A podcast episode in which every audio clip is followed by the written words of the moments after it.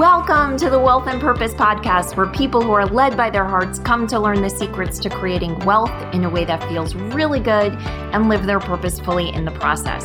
I'm your host, Patty Lennon. I'm an ex-type A corporate banker turned intuitive business coach. I'm also a wife, a mom to two preteens, a professor, Girl Scout leader, and well, hey, you get it. Like you, I wear a lot of hats. Whether you're looking for inspiration to get started or strategies to get growing, I am here to help you create abundance in every area of your life and business. Welcome. Hey, Patty here. And today I want to talk to you about something really fascinating that I unlocked recently. And it's sort of blown me away. And it's the idea that who we see ourselves as, our identity, can make or shape our ability to achieve goals. Now, even as I say that, I feel like I've read that in like 5 million books, so it shouldn't be completely shocking. And yet the way that this happened for me recently has really just brought some things into focus. So as I think I've shared, I'm in the process of writing a book. It's a memoir that the working title is currently No Space for Magic. And what I'm doing is sharing the journey of the key stories that took me from growing up as someone who really didn't make any space for magic, who had magic completely squeezed out by her responsibilities, her need to follow the rules, to be liked, a perfectionist, control freak, blah, blah, blah. You know the story. That's me, or that was me, and how slowly over time, life events unwound some of that tightness and how I learn to create that space for magic. And so the coach that I'm working with, the person I'm working with, Azul, who we'll have on this podcast soon, his process is a little bit different than some other writing processes where he, takes you through this creative journey for a couple of months, and then you do what's called a writing sprint. And so for 30 days, and I'm in the middle of it, when this podcast drops, I'll be on like day 25. During those 30 days, you essentially write the first draft of the book. And so you're writing every day. And when I started out on this journey, really years ago, because I have books out, I thought that I considered myself a writer. I mean, I've been writing a blog for 9 years, maybe close to 10.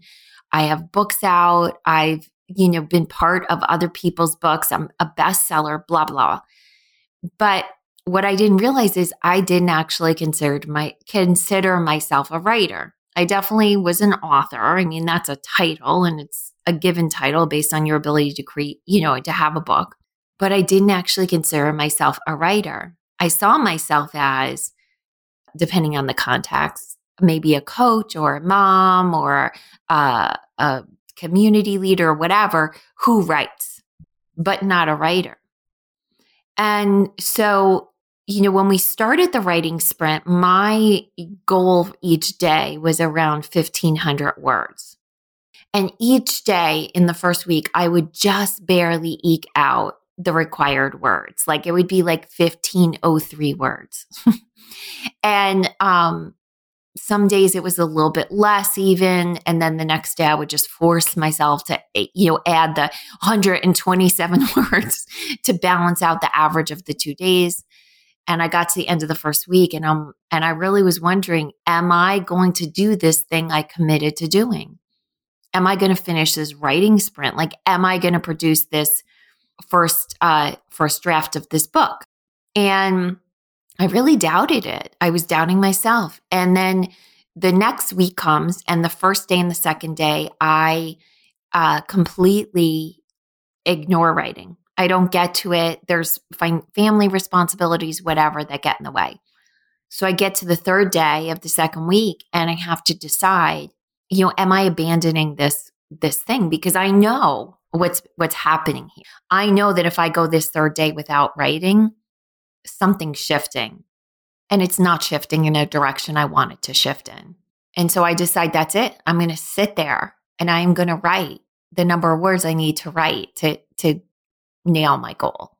And so I sit there and I write those words. And, you know, it's over 4,000 words, and something shifts inside of me that day. And I had no idea it shifted actually in the moment. So it wasn't like, you know, some angel came down and told me something shifted. It wasn't really anything. Actually, I got off the couch where I was writing, and I posted to Facebook the very, you know, telling post that here's what I discovered writing this number of words, and that is that my butt hurts. That was the only thing I was thinking, was that my butt hurts. But I also felt a sense of satisfaction that was caught up on the goal. Something interesting happened the next day I sat down to write, and that was that the book flowed through me. The next day, the same thing. And the day after that, I wrote 6,000 words. And I started to see that the book now was calling to me rather than me having to go to it and force it out. And as I reflected on that, I realized that that day that I sat down and wrote 4,000 words or 4,500 words, that I had become a writer that day. And I don't know how it happened exactly, but I can tell you it was just a choice. And it wasn't a choice of, I am going to be a writer.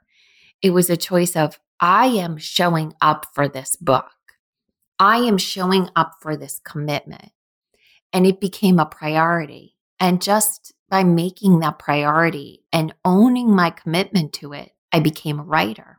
And that had never happened before in my writing. For as long as I've been writing my blog, it's always been an act of love. It's never really been a big marketing effort on my part. I love sharing thoughts, but I never felt obligated. You know, there was weeks where I've missed blogging and it's been fine, you know, and even when I wrote books, they were always how-to books. So it was more like this content production rather than an actual writing production. And that really just kind of blew my mind when I suddenly realized so few days out from that one day I made that choice to write those 4,000 plus words that I had become a writer. And where my identity previously had been, I am X, Y, or Z that writes, I now saw that I was a writer who X, Y's, and Z's. And that was such a cool shift to observe, that in just making a single decision, in honoring a commitment, that something so fundamental inside me could change. And what was even more exciting was that change, that shift in perspective, that shift in identity suddenly made achieving the goal so much easier, because I'm sitting here recording this on whatever day it is. I think day 21. By the time you're listening to this, it'll be day 25. And I'm already at, I'm just about to cross my goal for the 30 days, and it's going to be a week early, which means I'm going to have extra words to play with. And that's an amazing feeling. And I realized looking back that this has happened to me before. And it's always happened in the context of a challenge, of a limited time engagement where my commitment to a certain thing preempted all other commitments. Now, I'm not talking about commitments to my kids or, the people I love. I'm not talking about that, but I'm just talking about the order in which I prioritize everything else. My writing is the thing I do first and foremost before anything else gets done. And that's really what made me a writer. So when I look back over other things that I've changed about myself, I realized that for years I spoke. I was a speaker, years and years. But it was the year that I took on the challenge of doing 50 speaking gigs in 50 weeks that I became a speaker, that I became a keynote speaker, not just in the amount that I got booked, but in how I saw myself. And I remember when I once told a coach that I was bad at sales, and she told me to do 20 sales calls in 20 days. And I did that. At the end of that challenge, I became someone who's good at selling. Now, was I fundamentally a different person? No. But the filter with which I chose to see myself changed. And I don't think we can just do that by making a decision. We make a decision and then we back that decision up with a commitment and action. And so it's interesting to explore that and understand, well, how do you do that? And I don't think I could have figured this out until this happened in such a fundamental way with my writing for something that was so important. And so I was talking about it to the people in receiving school, and I realized that there was a difference in experience in receiving school for some people. Some people were still, they were seeing benefits, but they still were doubting whether they were doing it right, quote unquote. Whereas there were others who weren't seeing substantially different outcomes, but were having, meaning they had brought money in, they had brought clients in, they had brought relationship improvements in, but the way they felt about themselves was significantly better around what they were doing. They didn't have that doubt anymore. And things were still flowing in so in such beautiful big ways. And as I looked at it, I realized that the people that were having the biggest results were the ones that just showed up every day and did the one small task that was before them. That is what shifted them into becoming receivers, because receiving school was a fixed period of time. They didn't have to spend the rest of their life like this. They just needed to follow what was happening in that week, that one small exercise. And massive shifts happen and are continuing to happen. So I was sharing this with everyone. And even though we've already gone through the first round live and we're not working the content live right now, the group is still working the content. And so an entire group have re-engage the content, and they're starting from week one with this new filter. And it's so cool to already be seeing that difference in experience. And I don't think I could have offered them that understanding. I mean, I give them the content. I gave them the encouragement. I told them to just show up and do the minimum, these little exercises. Really, everything in there is probably 10 minutes or less. And that massive shifts would happen. But I didn't have this little piece of the puzzle to show them why that was. The fact that it's in the showing up, it's in the consistency, it's in the commitment to the process that you become this other thing. And it's in the becoming of this other thing that it erases the doubt and it erases the obstacles. Because most of the obstacles we face in achieving any goal are in our mind. And so when the identity of who we are changes, suddenly what we can achieve changes as well, and not through considerable amount of physical effort, but through the filtering of our energy. It was so amazing to me. And as I'm writing this book, what I'm starting to see also is that there were moments in time where in different roles and relationships, I became someone. And that I thought that a certain act would create an identity. But what I realized was it was my response to that identity. It was my commitment to that identity. It was my prioritization of that identity that really caused the identity to become real. And what I mean by that is, and I'm still playing with this idea, so you're going to have to bear with me, because this is I've only been playing with this and this realization for probably 7 or 8 days. And as I look over the course of the book and what I'm writing, it's just blowing my mind, which is why I wanted to share it. And so I realized with motherhood that there is a lot of themes of doubt that come up in this book for me. There's a big feeling of not enoughness for my kids. And, there's been different points in time where I could release some of that. And I remember so clearly, and I wrote about this in the book already, that when they handed me my firstborn, when they handed me my son, I just thought the act of them handing me my child, of me holding my child, would instantly turn me into the identity of a mother. And it didn't happen. And I was so confused. And I know so many people have this experience. It wasn't that I didn't love this child with every ounce of my being. I'm not talking about that. I did. That was instantaneous. But I think that had been there from the moment I knew he was in my body. And it wasn't that I wasn't willing to do everything to take care of this child. I was. And it wasn't that I wouldn't have stepped in front of a bullet or engaged any kind of, anything to protect him. All of those were true. And yet something wasn't there in the identity of mother. And I know a lot of people express this, that when they leave the hospital and they're walking out of the hospital, you know, you're done with your stay, whatever that is, and you're able to take that baby home, you're kind of wondering, like, who are these medical professionals that are letting me leave this hospital? You may not be saying the words out loud, but that was what I was feeling. Like, there's got to be something I'm missing. Like, there's some manual they didn't hand to me, but fundamentally I felt like there should have been someone like coming home with us that actually knew what to do no matter what went wrong. And I think that's what a new mother thinks, is that when you become a mother, you will instantly have faith in your ability to solve any problem that comes along. And that's just an impossibility in the first few days of motherhood. And so days went on and weeks went on, and, you know, my son had colic. And so of course I felt like, was he getting enough milk? I was exclusively nursing at the time. And like, is he getting enough? And, you know, am I doing something wrong? And blah, blah, blah, blah, blah. And just constantly worrying about how to fix what is fundamentally wrong with me in order to take care of this kid. And of course there's no answer to that, because that's just not going to happen.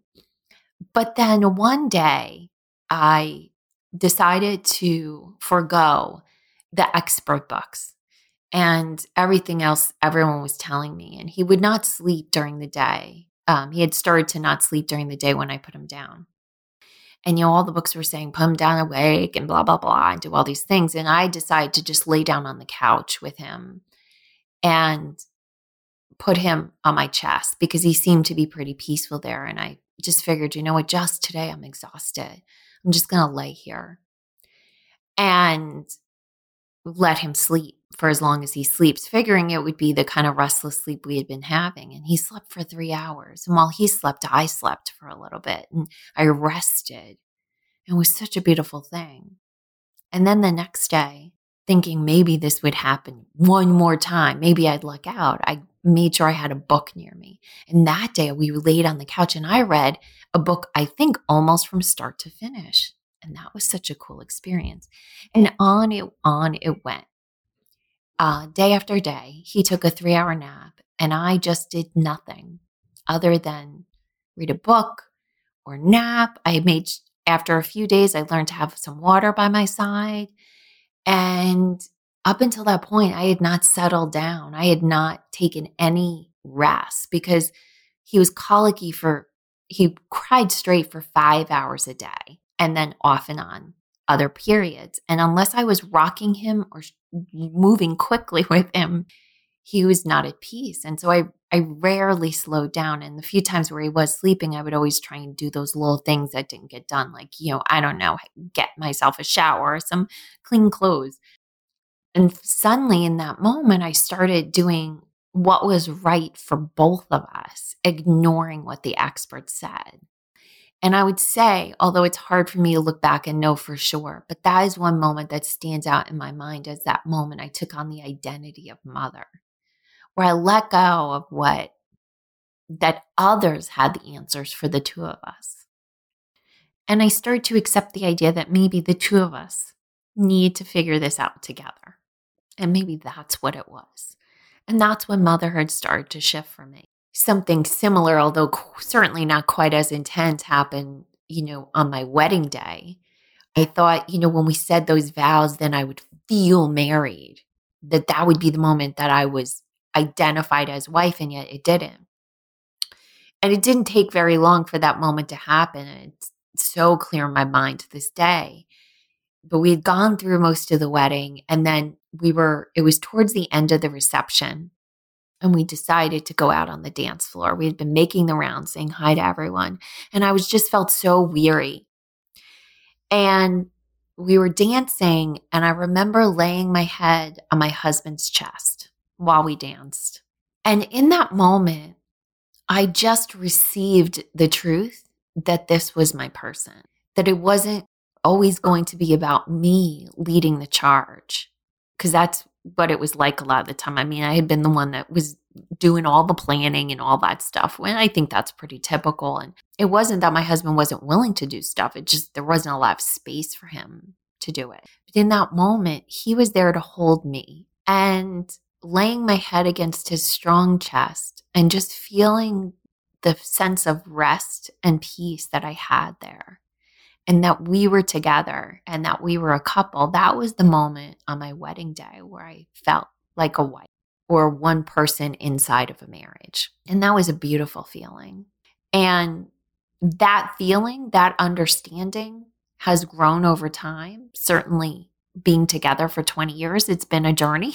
There's been ups and downs, but it's been that identity that I need to know how to lean on him as much as to be the one that gets shit done that has really created a marriage. And so what I offer you today is figure out what your goals are for this year or for your life, you know, some overarching goal. I don't mean every goal for your life, but if you have a goal, you know, a big goal, like, I don't know, you know, maybe you're not in a relationship where you're happy and you want that, or you want to feel at peace in motherhood, or you want to make $1 billion, whatever it is.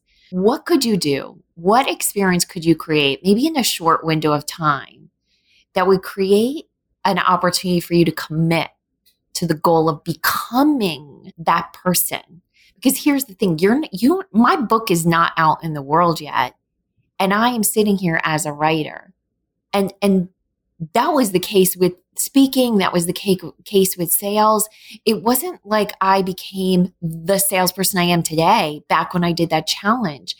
But as soon as you become the person who is that thing, you own that identity, then increasing the output of that, achieving the goals that that person achieves, becomes so much easier when you agree to that identity.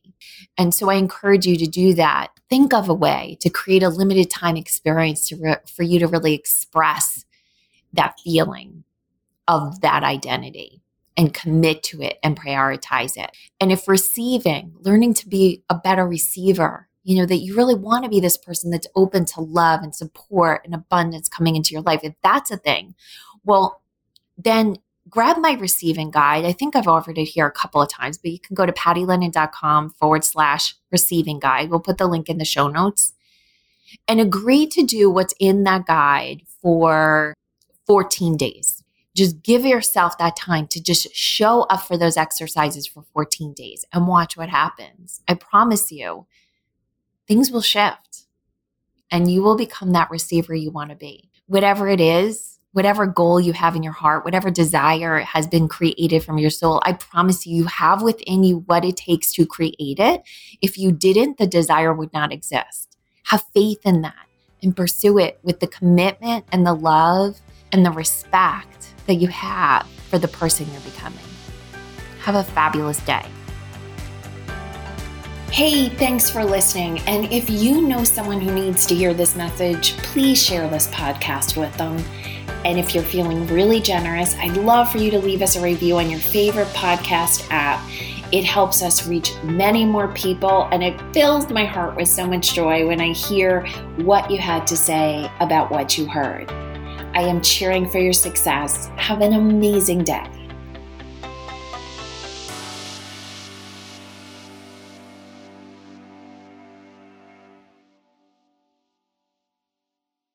This podcast is part of the Sound Advice FM network. Sound Advice FM, women's voices amplified.